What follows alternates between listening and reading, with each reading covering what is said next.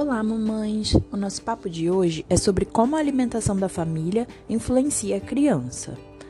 A alimentação durante a infância tem grande importância para o desenvolvimento e crescimento saudáveis e também para prevenir doenças na fase adulta. E a forma como a família se alimenta pode influenciar no desenvolvimento de hábitos saudáveis pelas crianças. Isso porque elas são muito curiosas e prestam atenção em tudo em sua volta, inclusive na alimentação de crianças mais velhas e dos adultos.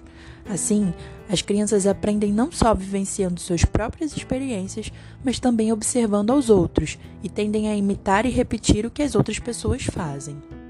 Por isso, é fundamental que toda família valorize o momento da alimentação. Comer juntos ajuda a criança a se interessar em experimentar novos alimentos e torna as refeições mais prazerosas. Se ela percebe que a família gosta de alimentos saudáveis, ficará estimulada a aceitá-los também. Da mesma forma, práticas não saudáveis, como o consumo de alimentos com excesso de açúcares e gorduras, devem ser evitadas por aqueles que convivem com a criança. Assim, mesmo que não seja o hábito ou que a família não goste de algum alimento, a chegada de um bebê pode ser uma oportunidade de repensar a alimentação de todos. Afinal, nunca é tarde para experimentar novos alimentos.